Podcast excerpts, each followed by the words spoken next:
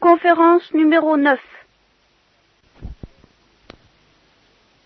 Nous en sommes à l'arrivée de Paul en Macédoine, n'est-ce pas? Nous allons le voir d'abord à Philippe, qui est ici, puis à une autre ville dont le nom m'échappe, nous allons le trouver tout à l'heure, puis à Athènes, puis à Corinthe. Et entre-temps, une ville alors importante, Thessalonique, euh, je crois qu'il va à Thessalonique euh, après Philippe. Et euh, là, après avoir fait quelques conversions, il subit des persécutions d'un schéma très classique, avec quelques nouveautés que nous regarderons. Alors, il s'en va avec beaucoup d'inquiétude. Il quitte Thessalonique avec beaucoup d'inquiétude. comme nous le verrons, justement, il y a eu entre lui et les Thessaloniciens un coup de foudre. Euh, il y avait peut-être le coup de foudre, Saint Paul était un tempérament en coup de foudre, il a commencé par avoir le coup de foudre sur le chemin de Damas, c'est le cas de dire, il a été foudroyé. Mais en plus, dans son apostolat, il a certainement eu souvent le coup de foudre, mais peut-être jamais d'une manière aussi vérifiable, en tout cas aussi évidente, qu'avec les Thessaloniciens. Ça, ça a vraiment très bien marché. Et alors il est mortellement inquiet pour eux parce qu'il sait toutes les persécutions qu'il risque d'endurer, toutes les tentations auxquelles il risque d'être exposé, et alors il est dans, les alarmes, dans les angoisses et dans la tendresse à la fois, il se dit qu'est-ce qu'ils vont devenir mes petits Thessaloniciens Et euh, pendant ce temps-là, il, évangélise Athènes, dans des conditions plutôt pénibles, comme nous verrons, ça ne marche pas très très bien. Et alors il pense qu'aux Thessaloniciens. il les porte constamment dans son cœur, dans sa prière, dans son angoisse, ah, mes petits Thessaloniciens, si je pouvais y aller, si je pouvais aller les voir, si je pouvais euh, vérifier euh, qu'ils ne sont pas retombés dans, euh, dans l'incrédulité ou qu'ils n'ont pas été détournés de la pureté de la vraie foi par les sectes judaïsantes, etc., etc. Et il essaie d'y aller, et à deux reprises, l'adversaire, le Satan, l'adversaire, c'est-à-dire aux yeux de Paul quelqu'un qui met des bâtons dans les roues, l'en empêche. On ne sait pas comment il fait pour l'en empêcher, mais enfin, il l'en empêche, il ne peut pas y aller. Alors il n'y tient plus, il, il, envoie Timothée. Aller faire une petite inspection là-bas pour voir comment ça se passe. Timothée y va, il est très bien reçu, ça se passe très bien, il revient avec d'excellentes nouvelles en disant à Paul, eh ben, tes, Thessaloniciens, ils sont comme ça. Hein, euh, bon. Alors, Paul est dans un enthousiasme fou, il rend grâce au Seigneur, et puis euh, Timothée lui dit maintenant il y a quand même quelques petits problèmes, il y a des questions qu'il voudrait bien que tu les aides à résoudre. Et alors, il, dicte une lettre, aussitôt. Dans, l'ardeur de, son élan, il dicte une lettre, la toute première lettre, semble-t-il, qu'il est dictée, qui est la première aux Thessaloniciens. Alors, dans cette lettre-là, euh, on commence à avoir affaire à la doctrine de Saint Paul, donc j'ai pensé qu'on allait arrêter les actes des apôtres à peu près à ce moment-là. On va aller jusqu'à jusqu'à la prédication à Athènes. On va continuer la petite histoire jusque-là. Et puis on va stopper au moment où il a écrit la lettre aux Thessaloniciens, la première aux Thessaloniciens, et on va lire cette première épître, cette première lettre aux Thessaloniciens. Et on prendra les actes des apôtres plus tard. Et on verra les lettres des, euh, les épîtres de symboles de cette manière-là. Je pense que à la fois ça vous permettra de mieux les situer au point de vue chronologique et au point de vue dans le concret de la vie de Saint Paul. Hein, ce sera beaucoup plus concret pour vous que première aux Thessaloniciens. Ça, ça, dit pas grand-chose. Tandis que là, on, voit comment euh, très, euh, très humainement elle est venue dans la vie de Saint Paul. Et puis alors, ça nous permettra d'aborder les problèmes doctrinaux qui sont toujours immenses soulèvent les lettres de Saint Paul. Je vous dis tout de suite d'ailleurs que nous commencerons peut-être ce soir, ça m'étonnerait, mais on ne sait jamais, la première aux Thessaloniciens, et que parce que nous allons aller quand même assez vite, pour que la prochaine fois nous puissions aborder le moment délicat de cette première aux Thessaloniciens, le moment délicat au point de vue doctrinal et passionnant, et que j'ai l'intention de travailler assez sérieusement, enfin le plus sérieusement possible, avant de vous en parler mercredi prochain, et qui concerne euh, la fin du monde ni plus ni moins. Parce qu'il semble que les Thessaloniciens attendaient le débarquement euh, d'un moment à l'autre, et que ça les intéressait même presque plus que la résurrection des morts, comme nous verrons.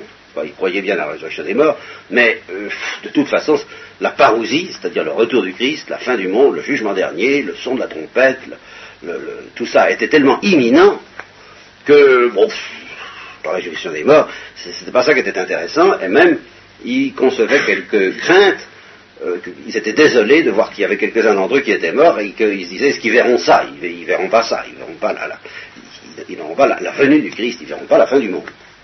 Comme nous pouvons nous demander, nous, verrons-nous l'an 2000, et l'an 2000 sera-t-il la fin du monde? On a toujours un peu à pouvoir se poser cette question-là. Et euh, à cause de ce tourment, de ce trouble des Thessaloniciens, alors il leur fait une mise au point doctrinale qui est d'ailleurs assez mystérieuse, assez difficile, et qui nous renverra à un autre texte du Nouveau Testament, à savoir un, euh, un passage de l'évangile de Matthieu, également sur la fin du monde, qui offre des points de rapprochement assez importants avec l'épître aux Thessaloniciens. Hein, je m'excuse Alors voilà le programme, voyez. Donc ce soir, c'est encore tout de même une soirée de transition. Je, m'en excuse, ça va être pas très très passionnant, quoique le discours aux Athéniens vaut la peine d'être lu. Mais enfin, euh, nous faisons comme les alpinistes ou les himalayistes, nous, arrivons à notre camp de base, et puis la prochaine fois, j'espère que nous affronterons un problème doctrinal, très difficile d'ailleurs. Je ne sais pas du tout si j'en sortirai vivant, doctrinalement parlant, je veux dire. Je ne sais pas si j'arriverai à, débrouiller cet écheveau et à vous offrir un peu de clarté là-dessus, parce que c'est vraiment compliqué. Et nous n'en verrons certainement pas tous les aspects. Alors, je reprends le texte à l'endroit où je l'avais laissé, c'est-à-dire au moment où il va arriver en Macédoine. Je crois que c'est là le Macédonien qui lui apparaît et qui lui demande de venir évangéliser la Macédoine, n'est-ce pas? C'est ce, vous avez l'air de vous en souvenir, c'est bien. Alors, c'est à ce moment-là, je vous ai dit que le narrateur du Actes des Apôtres, c'est-à-dire probablement Saint Luc, change de, ton, n'est-ce pas, de style, et qu'il dit nous. Ça, il se met dans l'équipe. alors, ils s'embarquent à Troade, ils vont vers Samothrace, alors j'ai pas eu le temps de faire la carte, je m'excuse. Euh, le jour d'après, vers Néapolis, puis ils arrivent à Philippe, qui est une ville euh, qui est une ville du premier district de la Macédoine et une colonie. Alors ils y restent quelques jours, ils y font leur prédication habituelle, et ils sont reçus par une certaine Lydie, euh, négociante en pourpre.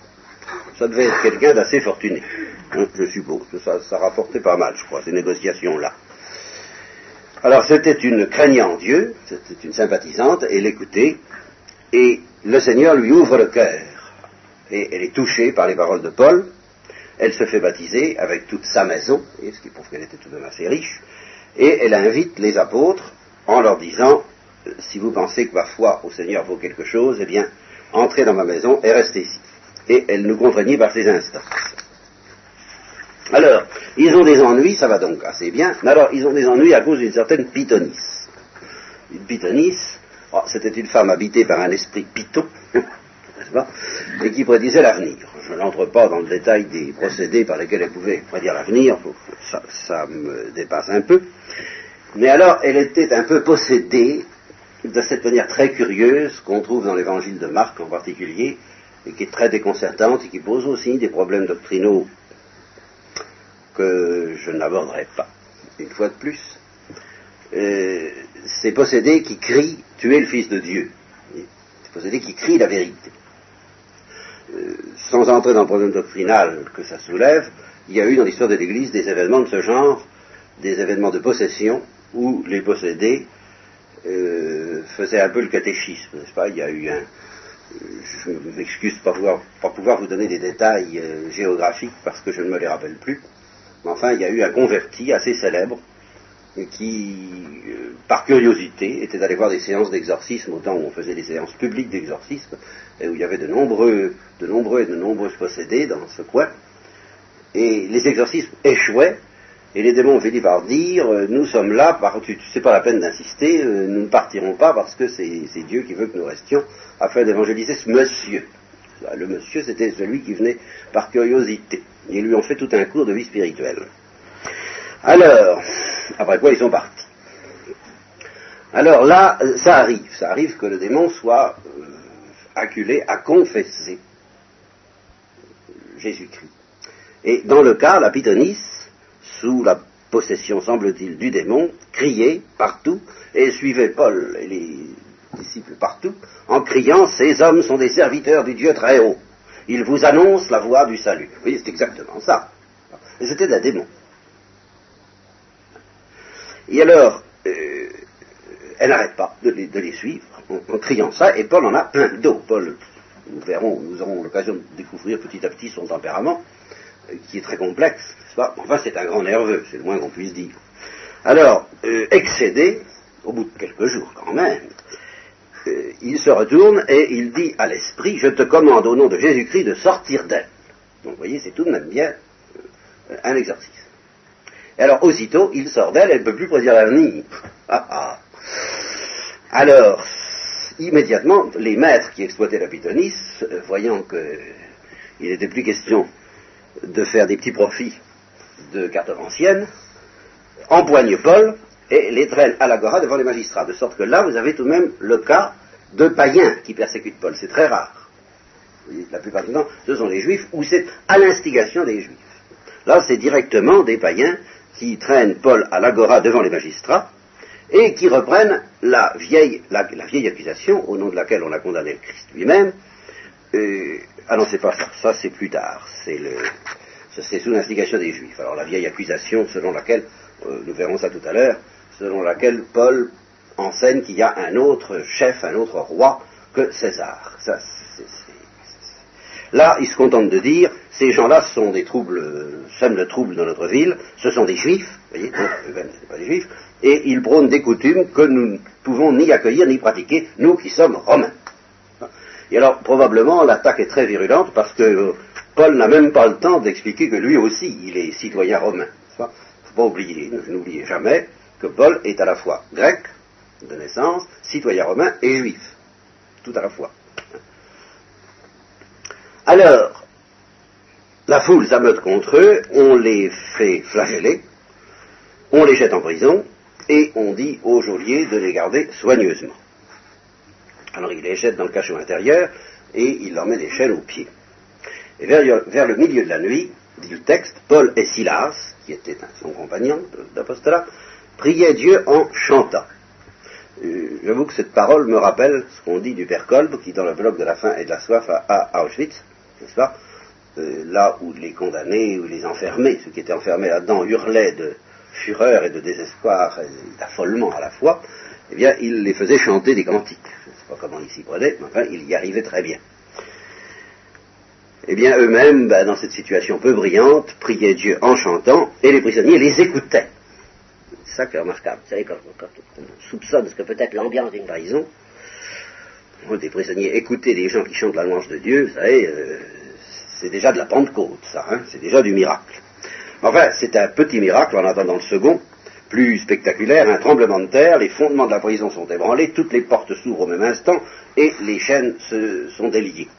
Alors le geôlier complètement affolé, il voit que les portes sont ouvertes, il dit ça y est, ils sont partis, il prend son épée, il veut se tuer. Paul l'arrête en disant, il crie derrière le mur, on est là, on est là, euh, t'affole pas.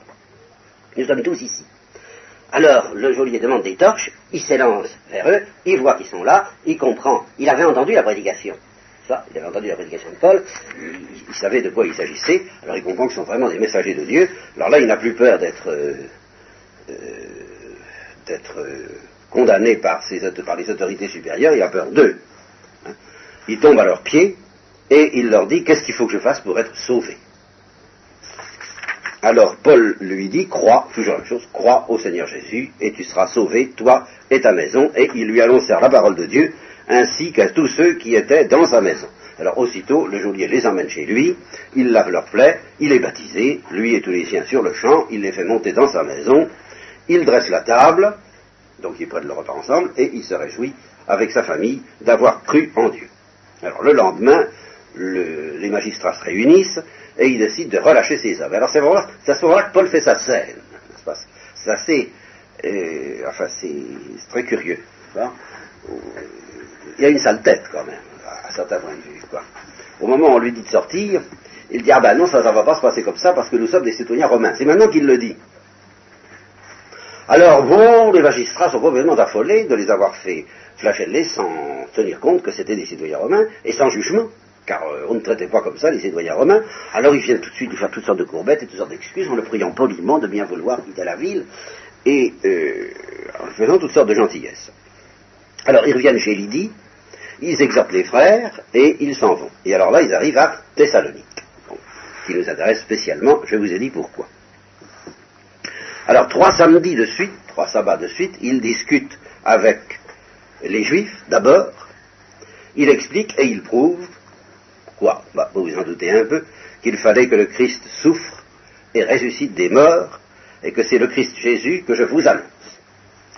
Quelques-uns se laissent persuader, ils se joignent à Paul et à Silas, puis pas mal de sympathisants, de craignants Dieu, une multitude de Grecs, c'est-à-dire de païens, des femmes de qualité en bon nombre, toujours des femmes de qualité en bon nombre.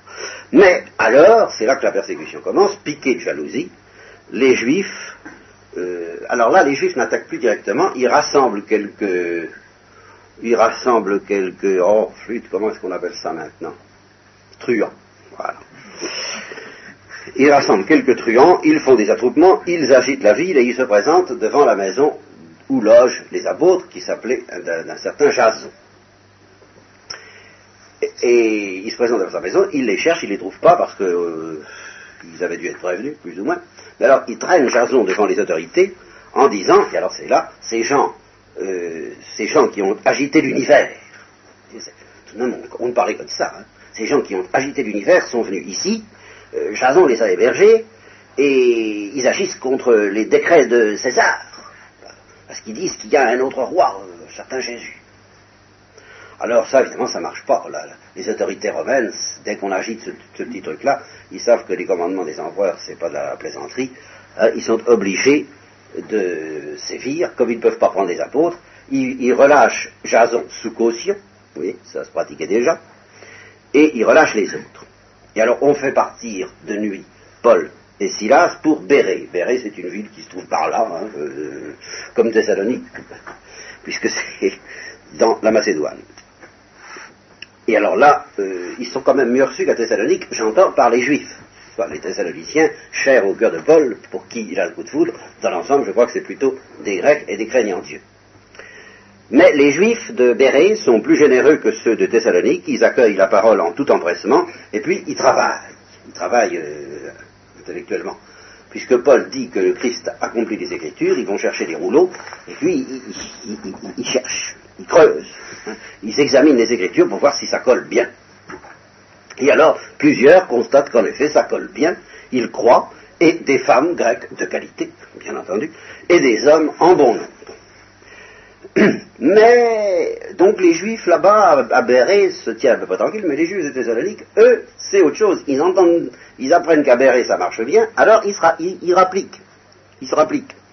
Ou ils se ramènent, plutôt. Bon ils viennent agiter et soulever la foule. Alors on fait partir Paul, toujours la chose, pas la, vie de Paul qui est un peu comme David, pour ceux qui ont vu l'Ancien Testament, il y a ça, cette fuite perpétuelle de David, cette vie d'errant de celui qui était le roi. C'est assez ça, Paul. Alors il file jusqu'à la mer, pendant que Silas et Timothée restent là, parce que c'est surtout à Paul qu'ils en veulent, n'est-ce pas, pour des raisons faciles à comprendre. Et alors là, il arrive à Athènes, que j'ai tout de même mis sur la carte. Et alors là, une fois à Athènes, il fait dire à Silas et Timothée de le rejoindre le plus vite possible. En fait, c'est plus compliqué que ça, mais je vous expliquerai ça quand on verra l'épître aux Thessaloniciens, c'est un petit détail géographique. Alors, donc Paul est tout seul à Athènes, et il attend Paul, euh, Silas et Timothée. Et alors là, il se promène, fait le touriste, et alors il voit que il y a des dieux partout dans cette ville-là, plus qu'il n'en a jamais vu. Tous les dieux. Alors c'est justement les Athéniens, c'est Paris. C'est vraiment. Euh, euh, ce sont des gens curieux. Alors la religion, ça les intéresse. Oh, c'est intéressant. Alors toutes les divinités du monde entier, ils ont il y a leur petit temple un peu partout. C'est l'international de la religion. Quoi. Enfin, vous voyez, il y a, et alors on cause de tous ces problèmes philosophico-religieux, on brasse les idées, on se mélange, c'est de la mousse qui, c'est passionnant, c'est stimulant pour l'esprit, c'est excitant. Enfin voilà, c'est ça la vie athénienne, la vie de l'intelligence. Alors, des idoles, il y en a partout. Ils n'y croient pas, d'ailleurs, ils n'y croient pas sérieusement, sauf le peuple, mais le peuple, y a-t-il un peuple à Athènes? Enfin, c'est un peuple d'intellectuels, je vous répète, c'est l'intelligentsia du monde, du monde antique. Donc il y a des idoles partout, les gens n'y croient pas, mais c'est intéressant. Voilà, je ne pourrais pas, peux pas mieux exprimer la chose que par là. C'est intéressant. Bon, je rappelle, je, voulais peut-être dire, une brave dame qui m'avait sorti ça une fois après que je venais de prêcher un chemin de croix. Ah, c'était intéressant. ben oui, évidemment. Alors, euh, Paul ne prêche pas encore violemment. Il, examine et, ça commence à l'agacer. Toutes ces idoles qui, a partout. Hein, ça l'énerve. Mais qu'est-ce que ces gens-là? Alors il se met à discuter petit à petit à l'agora, parce que c'est la vie d'Athènes, alors il se met à discuter à son retour, il discute à la synagogue avec les juifs, puis les sympathisants, et avec n'importe qui, un petit peu, comme tout le monde. Et puis il se met à parler, à dire, mais vous n'y comprenez rien, c'est pas ça, la vérité, je l'ai, vous, vous, êtes des... Enfin, il va un peu euh, à la Paul, quoi, à la Saint-Paul. Et en ce temps-là, les philosophes qui avaient le vent en poupe, qui étaient in, c'étaient les épicuriens et les stoïciens. Alors ils l'écoutent et ils se disent, mais qu'est-ce que c'est que ce... Alors là, intraduisible. Intraduisible. Le mot désigne au sens propre un moineau qui picore des grains. Vous voyez, c'est un petit peu ça. Euh, au sens propre, euh, enfin, non, au sens étymologique, un moineau qui picore des grains, au sens propre, un clochard, un chiffonnier, qui, picore un peu partout. Alors au sens intellectuel, ben, voyez, c'est au fond ce qu'ils étaient eux-mêmes. On, accuse toujours les autres d'être un peu ce qu'on est. Sauf que les stoïciens et les épicuriens étaient quand même un peu plus sérieux que la plupart des autres. Ils essayaient tout de même d'établir une doctrine solide dont les traces demeurent encore jusqu'à nous. Je vous ai peut-être dit déjà l'influence profonde d'Épicure sur Marx. Je pense qu'il y a une filiation euh, éternelle, il y a un épicurisme éternel dont la forme moderne serait le marxisme. Et il y a aussi un stoïcisme éternel dont la forme moderne serait toute autre chose dont je je m'approfondirai pas ce soir. Enfin, c'était les gens sérieux, parmi les, plus sérieux, parmi tous ces philosophes piailleurs. Alors, à leurs yeux, tous les autres, c'était des piailleurs. Je crois que Paul leur est apparu comme un piailleur. Qu'est-ce que c'est que ce piailleur? Qu'est-ce que c'est que ces histoires? Et euh, certains disent, au fond, j'ai l'impression qu'ils nous prêchent encore des dieux étrangers, parce qu'ils les entendaient, ils euh, l'entendaient, Paul, annoncer Jésus et la résurrection. Alors à la fin, pour en avoir le cœur net, et le conduisent à l'aréopage, non pas pour être jugé, c'était un tribunal, mais c'était en même temps euh, un palais, comme le palais de justice, si vous voulez. Et dans le palais de justice, ben, il y avait des salles, comme à l'université, où on pouvait se réunir plus tranquillement que sur l'agora, pour discuter le coup sérieusement et pour que quelqu'un puisse exposer sa doctrine. Alors il l'amène dans une salle, puis il dit, écoute, vas-y, sors-nous ton paquet, qu'on sache à quoi sortir. Qu'est-ce que tu as à nous dire? Car tu racontes des choses quand même bizarres. ça leur paraît bizarre. C'est très frappant.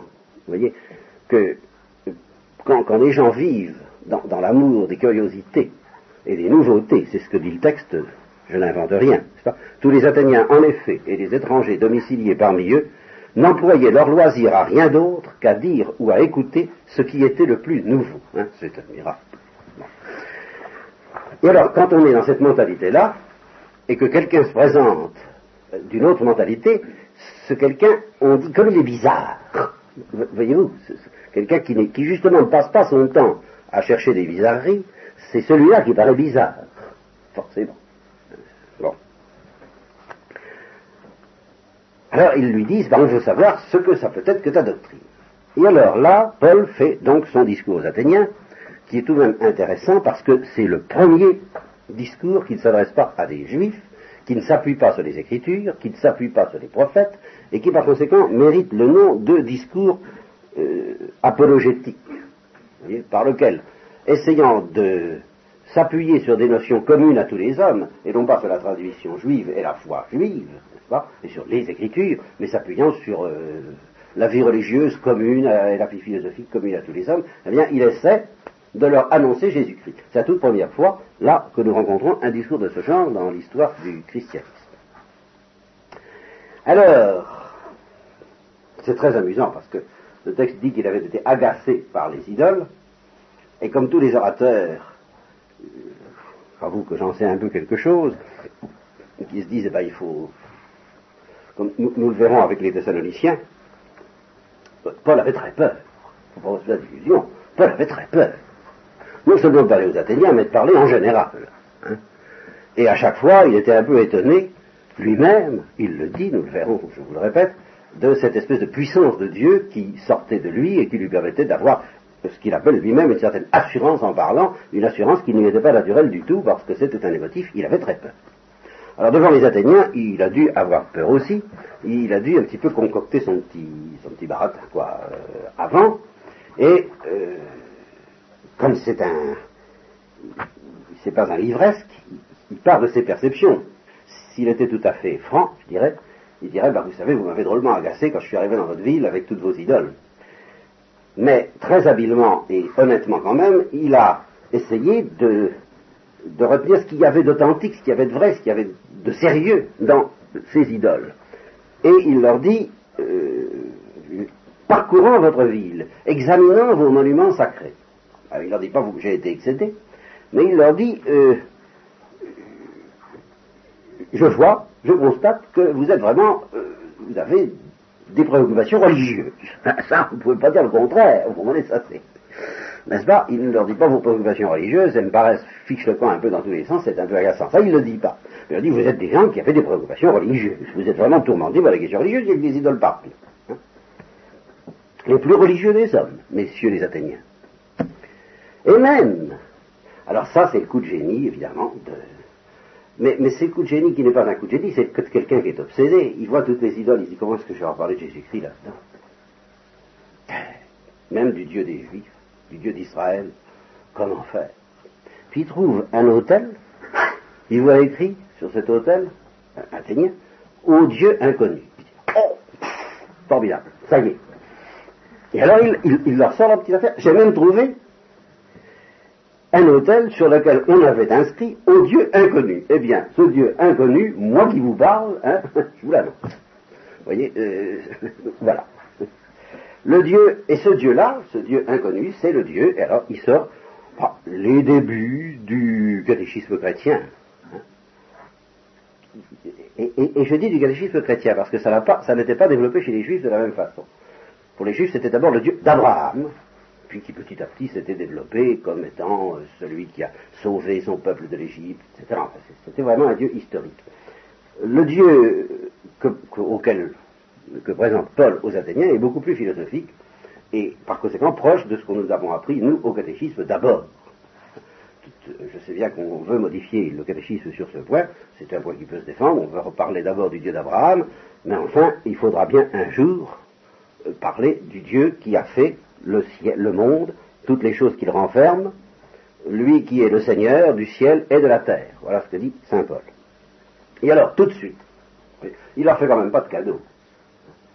Alors, ça veut dire, vous, vous êtes très religieux, il y a des temples partout, il y a des partout, c'est très intéressant, hein, il ne dit peut-être pas ça, mais enfin, les Athéniens supposent. Maintenant, j'en ai vu un qui m'intéresse particulièrement, c'est le Dieu inconnu, et celui-là, il a fait, c'est lui qui a tout fait. Le ciel et la terre, et alors, pof, le pavé, dans la mare, euh, il n'habite pas dans des temples faits de main d'homme. Vous qui êtes philosophe, entendu, euh, vous devriez vous en douter un peu. Et en fait, ils s'en doutaient un peu, les Athéniens. Ils s'en doutaient. Mais ils trouvaient quand même que c'était intéressant et qu'à cause du peuple, il ne fallait peut-être pas trop vite balancer toutes ces religions contradictoires d'ailleurs. Donc il n'habite pas dans des temples faits de main d'homme, il n'est pas servi par des mains humaines comme s'il avait besoin de quelque chose, lui qui donne à tous la vie, le souffle et la totalité de leur être. Alors ça, les stoïciens, les épicuriens, ils comprenaient. Les, épicuriens comprenaient très bien, Dieu n'a besoin de personne, ça, ça leur plaisait. Pas de rapport entre Dieu et les hommes, entre les dieux et les hommes, pas de religion. C'est ça qui intéressait les épicuriens. Alors, quand Paul démolit la religion, mais la religion telle que la comprenaient les Athéniens, les épicuriens disent bravo, bravo, c'est tout à fait notre... Non, non, il est très bien ce gars-là, vous voyez? Et il ne faut pas oublier que les premiers chrétiens ont été persécutés comme athées, comme non religieux, parce que ah, ils ne pratiquaient pas la religion selon les rites euh, superstitieux euh, des religions païennes. Par ailleurs, il fait plaisir aux stoïciens en disant il a créé d'un seul toute la race humaine, les stoïciens qui avaient le sens de l'unité du monde, il, il manifeste l'unité du monde et l'unité de la race humaine en disant toute la race humaine est née d'un seul homme, alors là, il se manifeste comme antiraciste. Là, il ne pouvait pas plaire au peuple grec comme tel, parce que le peuple grec se considérait, lui, comme issu de la cuisse de Jupiter, les autres peuples étant issus, c'était beaucoup moins bien. Eh bien, là, il dit tous les hommes ont une origine unique, ce qui plaît aux philosophes, mais ce qui ne plaît pas au racisme des Grecs. Un seul couple, donc, à la base de l'histoire humaine, pour habiter sur toute la surface de la Terre, ayant fixé les temps prescrits et les frontières de l'habitation humaine, afin que les hommes cherchent Dieu. Si, en effet, ils le cherchent. Alors ça, c'est très beau, vous voyez. Dieu a fait ça pour que les hommes cherchent Dieu, le cherchent-ils? Paul est sans illusion. Il vous décrira comment les païens ont vécu jusqu'à présent dans l'épître romain, il ne cherche guère. Tout de même, tout de même, il n'exclut pas que quelques-uns, et il espère un peu le pauvre, les Athéniens, qu'il le cherche à tâtons. Il emploie un mot grec qui est le mot par lequel un aveugle essaie de s'orienter, voyez, euh, dans l'obscurité. Il emploie ce mot-là pour désigner de quelle manière certains d'entre les hommes qui n'ont pas reçu la révélation cherchent Dieu. À tâtons et il le trouve à, tâtons. Et certes, il n'est pas loin de chacun de nous. Et alors là encore, les philosophes d'Athènes étaient tout à fait d'accord, ils avaient cette intuition-là. Ils commençaient à avoir l'intuition d'un être qui sera nommé par Aristote le, moteur immobile, celui qui anime le monde entier par mode de désir. C'est-à-dire que le monde entier désire cet être-là, cherche cet être-là, et que cet être-là est proche de nous tous, car, et alors ici il développe la doctrine de ce qu'on appelle en terre chrétienne la présence d'immensité, et que les philosophes d'Athènes étaient capables de comprendre. Car c'est en lui que nous recevons la vie, le mouvement et l'existence. C'est-à-dire que si nous vivons, c'est qu'il existe, c'est que c'est là que nous le trouverions si nous pouvions l'y chercher convenablement au plus intime de notre vie. Si nous nous déplaçons, si nous agissons, si nous avons une énergie pour euh, euh, opérer, pour, pour, faire des choses et pour, pour, se déplacer, pour bouger, eh bien, c'est que, au, plus intime de ce, de ce, ressort affectif et dynamique qui nous anime, nous trouverions encore cette source d'énergie qui s'appelle l'être suprême, et plus profondément encore, si nous existons, ben nous existons en lui. Comme quelques-uns des poètes de chez vous l'ont dit, voilà, oh, il rate pas son affaire, hein, car nous sommes aussi de sa race. Alors qu'est-ce que ça voulait dire dans leur esprit La tradition chrétienne distingue une fois pour toutes entre le fait pour l'homme d'être créé à l'image de Dieu parce qu'il a une nature spirituelle. Et alors ça, les philosophes d'Athènes pouvaient le soupçonner, Platon pouvait le soupçonner, Aristote pouvait le soupçonner, avait pu le soupçonner. Et puis, le fait d'être à l'image de Dieu d'une manière plus parfaite par la grâce. Alors ça, nous aurons à distinguer ces choses-là plus tard, et précisément grâce à Saint Paul en, partie. Là, évidemment, nous ne faisons pas la distinction, Saint Paul ne la fait pas, il profite de ce que certains philosophes ont une intuition que l'homme est une image naturelle de Dieu parce qu'il a une vie spirituelle et que Dieu est esprit et vérité, pour glisser une formule qui, en fait, dans la pensée de la tradition juive, veut dire beaucoup plus, et surtout dans la pensée de la révélation chrétienne. Ainsi donc, étant de la race de Dieu, alors euh, abandonnons, s'il vous plaît, messieurs, voilà ma doctrine, toutes ces, euh, ces simulacres d'or, d'argent et de pierre qui sont le fruit de l'art et de la pensée de l'homme, qui sont la, projection, hein, on dirait aujourd'hui, ça, qui sont une... Oh, comment est-ce qu'on dit ça euh, un test projectif, si vous voulez, de la psychologie humaine, de la psychologie religieuse humaine sur des objets matériels. Ça, ça nous renseigne sur ce qu'est l'homme, ça ne nous renseigne pas sur ce qu'est Dieu. Regardons donc, et alors là maintenant il va annoncer la révélation. Regardons donc par-dessus ces temps de l'ignorance. Voilà. Avec toutes vos idoles, il laisse entendre, messieurs, vous êtes dans l'ignorance. Comme le curé d'Ars disant à ce monsieur distingué, très athénien, qui venait pour disputer avec lui, alors là, je retraite, mon pauvre ami, mais je ne sais pas disputer. Hein, euh, Qu'est-ce que vous voulez euh, Je ne peux pas vous dire grand-chose. Mais monsieur le curé, je n'ai pas la foi. Vous n'avez pas la foi, mon ami. Mais vous en savez moins que mon enfant de cœur. Eh bien voilà, vous êtes, vous êtes ignorant, parce que vous n'avez pas la révélation. Avec toute votre philosophie, vous êtes ignorant. Eh bien maintenant, Dieu va vous tirer de cette ignorance. Hein, tout est sauvé, ayez confiance. Dieu annonce aux hommes quoi? Ah, première chose. Il faut se convertir. Et voilà. Alors ça, c'était une notion que ni Platon, ni Aristote, ni les stoïciens, ni les épicuriens n'avaient découvert. La métanoïa, la conversion, le retournement du cœur, ils ne savaient pas ce que ça voulait dire. Il faut se convertir. Alors, ah, vraiment, nous sommes en terre chrétienne. Et pourquoi il faut se convertir? En vitesse même. En vitesse de préférence. Eh bien parce qu'il va venir bientôt, je vous préviens, pour juger l'univers en justice. Et comment va-t-il le faire? Eh bien par un homme. Ah, il n'en dit pas plus, voyez par un homme qu'il a désigné par un événement extraordinaire, il l'a ressuscité des morts. Et alors, par cet homme que Dieu a ressuscité des morts, il viendra juger le monde, alors dépêchez-vous de vous convertir. Alors, dès qu'il a parlé de la résurrection des morts, alors ça, ça, déclenche immédiatement la réaction. Hein. Euh, les uns se mettent à rigoler, d'autres lui disent très poliment, eh bien, nous parle très intéressant, très stimulant, enfin, euh, nous en reparlerons plus tard, n'est-ce pas? Voilà, au revoir. Alors, Paul n'a plus qu'à s'en aller, voilà. Alors, après ça,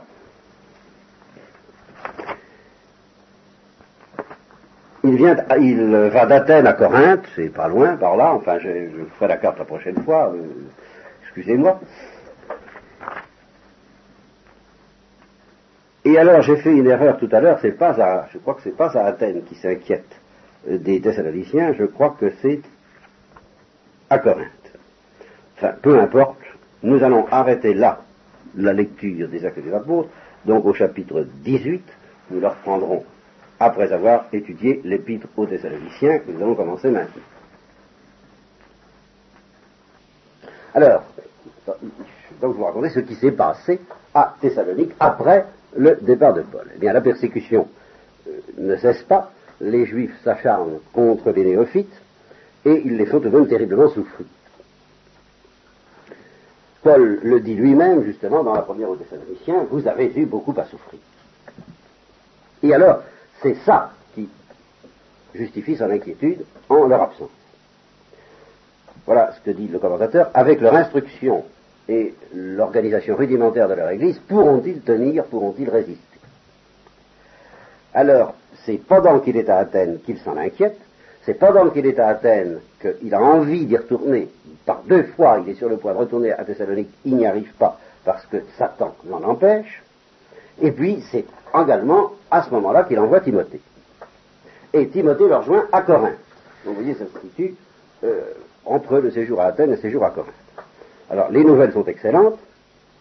Il est, et, vous allez, nous lirons tout à l'heure, nous commençons à lire tout à l'heure, le, débordement d'enthousiasme, de joie et de tendresse, de vol en apprenant, euh, en somme, la, très simple nouvelle, les Thessaloniciens ont tenu. Voilà, c'est tout. Ils tiennent bon, et ils, ne t'oublient pas, ils pensent, ils pensent à toi en permanence. Alors ça lui moi aussi, je pense qu'à leur Et alors il y a un débordement de lyrisme extraordinaire, euh, proportionnel à l'angoisse qu'il avait pu ressentir, bien entendu. Là, il y avait quand même quelques petites ombres au tableau, quelques petits problèmes, je vous le disais tout à l'heure. Depuis le départ des missionnaires, quelques frères, car ils s'appelaient frères entre eux, étaient morts, et les survivants s'affligeaient à leur sujet, comme si, voilà, c'est ça que nous aurons à regarder de plus près la prochaine fois, comme si le fait d'être mort les privait du bénéfice, en somme, de voir le, débarquement, le, magnifique spectacle que les Thessaloniciens attendaient d'un instant à l'autre. Quand est-ce qui va arriver?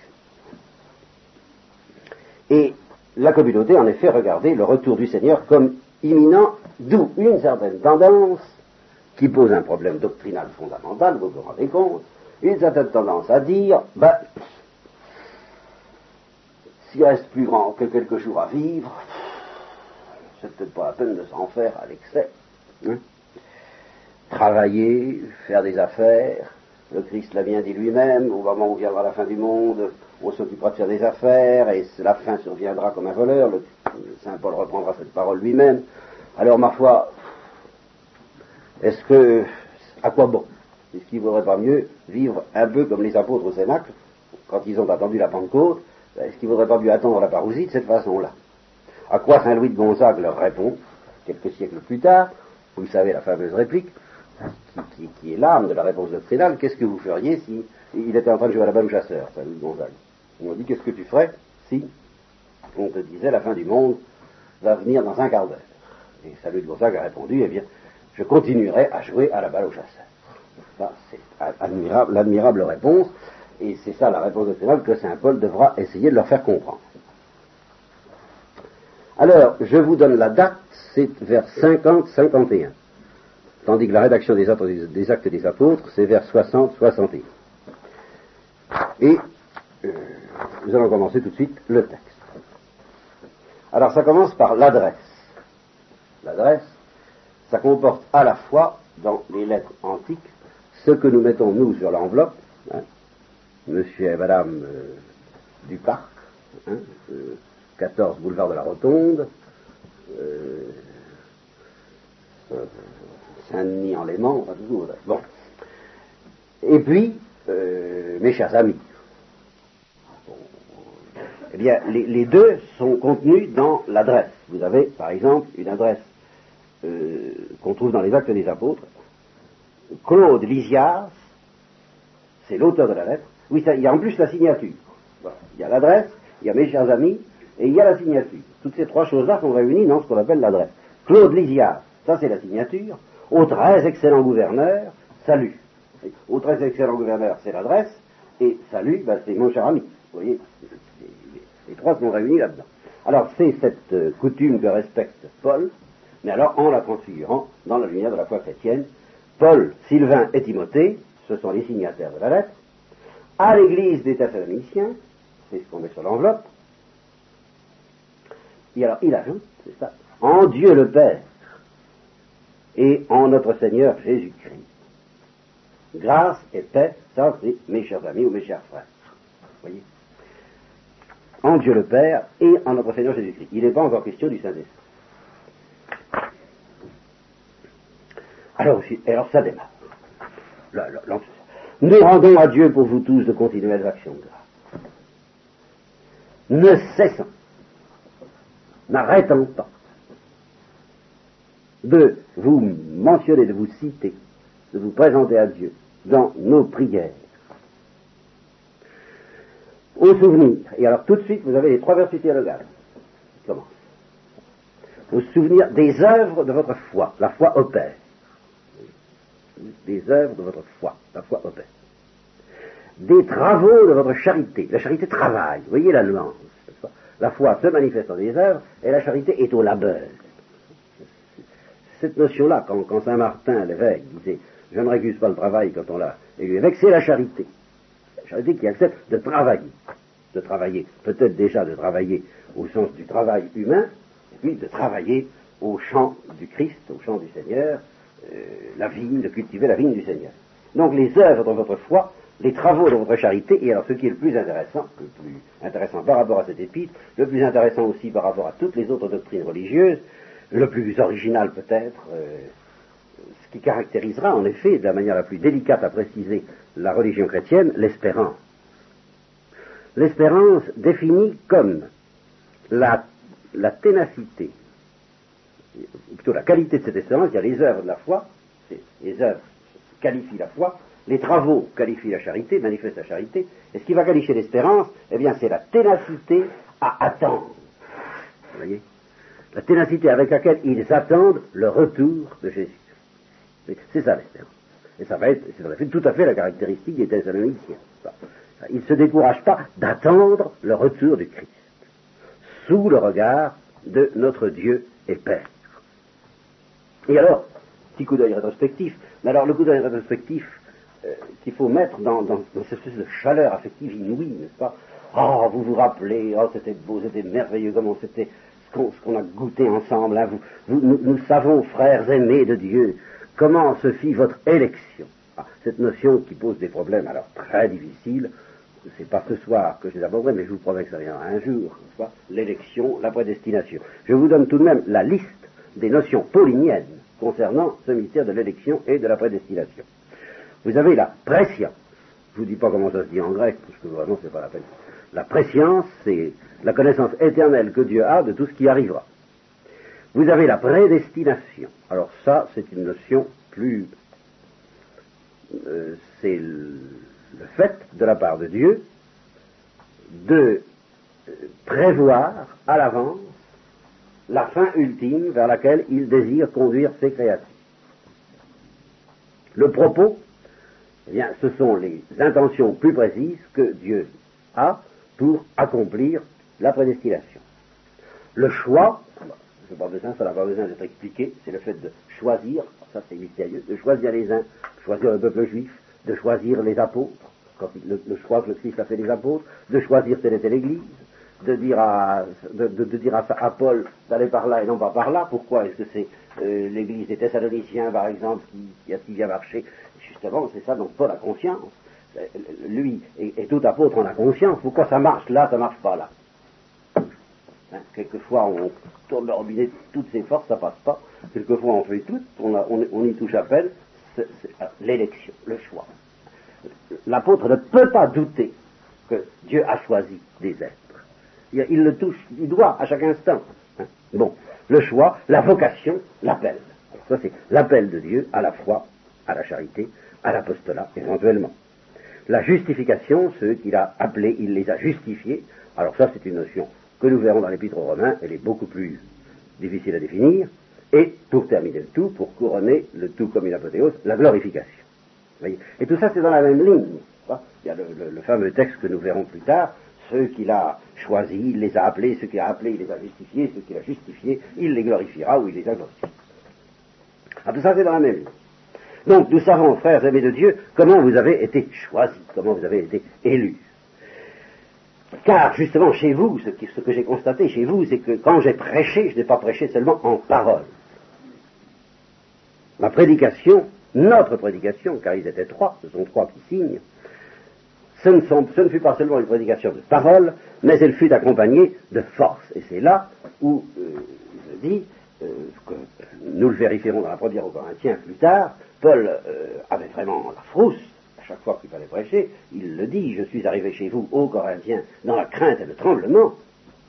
Et alors, il constate que ben, il a une certaine force qu'il attribue alors dès cet épître à l'Esprit Saint, ça c'est la source de sa force, et qui se traduit psychologiquement par ce qu'il euh, appelle l'assurance. Mais l'assurance, euh, c'est un mot très faible. De même que je n'aime pas du tout, je l'avoue, la traduction, euh, la, traduction française dans le mystère actuel, rassure-nous devant les épreuves, c'est vraiment tout autre chose qu'une sécurisation. Vous voyez, c'est une transfiguration de toute la psychologie qui fait qu'on n'a pas peur, et non seulement on n'a pas peur, mais on se sent porté par une force qui fait qu'on on, ne craint aucune puissance temporelle ou spirituelle. Hein. C'est comme ça que Élie a renversé les eaux de Baal, et puis dès que la, force en question lui est retirée, l'assurance euh, disparaît immédiatement, et Élie s'effondre au pied de son arbre en disant je vaux pas mieux que les autres, allez disparaître dans le Voilà. Hein. Alors, euh, donc Paul leur dit, ah oui, alors ça, quand j'ai prêché parmi vous, ah là là, c'était autre chose qu'avec les Athéniens. Et vous vous rappelez, vous savez bien ce que nous avons été chez vous. Chez vous, pour vous. Très paulinien comme style. Ce que nous avons été chez vous, pour vous. Et alors là, il va développer tout un petit tableau euh, qui va être une, une défense et illustration des apôtres. Il va défendre le, le rôle, la, manière dont les apôtres ont vécu. vous savez, on a quand même été chic avec vous, hein, on a été bien, on était gars bien quand même. Voilà, en gros, c'est ça que ça. Et, euh, on se demande pourquoi il fait ça. il fait ça parce que dans d'autres églises, il est terriblement attaqué, ils sont terriblement attaqués, ils sont terriblement calomniés, et alors euh, il, est obligé de se défendre, et nous verrons de se défendre parfois avec une extrême âpreté. Alors là, il, n'est pas encore attaqué. Timothée lui dit non, ça va bien, ils ont confiance, il n'y a pas de problème. Mais il a toujours peur que ça arrive, alors il prend, les devants et il leur, dit, hein, vous vous rappelez ce que nous avons été chez vous, pour vous. Et puis vous aussi, vous êtes devenus nos imitateurs et ceux du Seigneur. Vous nous imitez parce que nous, nous avons imité le Christ, eh bien vous nous imitez à votre tour. Et vous nous avez imité en ceci, de très précis, que vous avez reçu la parole au milieu de nombreuses tribulations, avec la joie du Saint-Esprit. Voilà le test. Voyez que la parole, accueillir la parole dans les tribulations avec la joie du Saint-Esprit. Alors ça, c'est le test de la fidélité, de l'élection, de la vocation, de, euh, imitateur du Christ, imitateur de Paul, imitateur de... voilà, c'est le chemin de la sainteté, ça. Recevoir la parole dans les tribulations et à joie du Saint-Esprit. Au point que vous êtes devenu un modèle. Hein, il leur fait des compliments aussi. Hein. Il va s'en faire à lui-même tout à l'heure, mais enfin il leur en fait aussi. Vous êtes devenu un modèle pour tous les croyants de Macédoine et d'Achaïe, l'Achaïe étant voisine de la Macédoine. Car ce n'est pas seulement, on parle de vous partout, ce n'est pas seulement en Macédoine et en Achaïe que la parole du Seigneur a retenti à partir de chez vous. Alors là, un mot extrêmement fort, retenti. Je, souffre de ne pas pouvoir vous donner les mots grecs, parce que, tout un petit commentaire sur les mots grecs, parce qu'ils ont des résonances, ils ont, c'est le cas de dire, ils ont des harmoniques. Là, c'est un mot qui évoque la trompette, et qui évoque la vibration des ondes successives d'un caillou que vous jetez dans l'eau, des ondes qui, résonnent de plus en plus loin. Alors, la, parole du Seigneur, comme, une, comme un coup de trompe, à partir de chez vous, comme d'un épicentre, on dirait, vous voyez, que, euh, a, retenti tout autour, partout, dans le monde entier, jusqu'à Rome, car euh, à, Corinthe, euh, Paul était hébergé par des juifs qui venaient de Rome, qui avaient été plus ou moins chassés par un décret de l'empereur. Et alors, ils lui ont dit, oh mais les Thessaloniciens, hein, oh, paraît que c'est des gens très bien. Oh, je comprends c'est des gens très bien. Alors, il leur dit, on parle de vous même à Rome, enfin, hein, au point que nous n'avons même pas besoin de parler de vous. C'est les autres qui nous parlent de vous. On raconte, tout le monde raconte, à, notre sujet, nous les apôtres, le succès que nous avons eu auprès de vous. Comment vous vous êtes convertis des idoles à Dieu. Des idoles sont des païens, la plupart du temps. Donc euh, les juifs, je vous répète, il n'y en a pas eu beaucoup. Pour servir le Dieu vivant et véritable et attendre du ciel son Fils. Ah voilà. Attendre. Attendre du ciel son Fils qu'il a ressuscité des morts Jésus, celui qui nous sauve de la colère qui vient.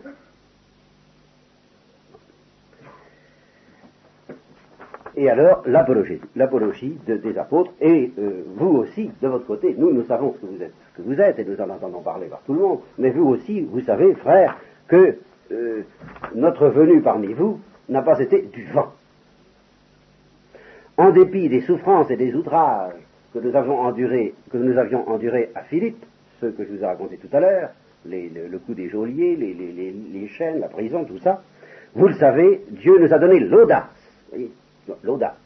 C'est, le, mot grec apparaît ici, la confiance, l'assurance, l'audace, de vous annoncer l'évangile parmi bien des tracas. C'est que notre prédication ne s'inspire ni de l'erreur, ni de l'impureté. C'est-à-dire que son but n'est pas de transmettre des erreurs, ni de conquérir d'une manière impure des femmes et même au besoin des hommes, car ça se passait facilement dans ce temps-là. Hein, et, nous n'avons pas employé des moyens de ruse auprès de vous. Nous avons été euh, transparents. Nous avons parlé comme des ministres que Dieu a éprouvés. Dieu nous a mis de côté, puis il a, il a vu ce que nous valions avant de nous confier l'évangile. Bon, eh bien, je m'arrêterai là ce soir, parce que je pense que la dose de, fatigue est atteinte un peu pour tout le monde, et je pense que la prochaine fois, nous pourrons aborder ce problème de la fin du monde, j'espère. Tel que les, les Thessaloniciens, Thessaloniciens l'attendaient, et tel que nous, nous avons peut-être aussi à l'attendre, c'est une question qu'on pourrait se poser.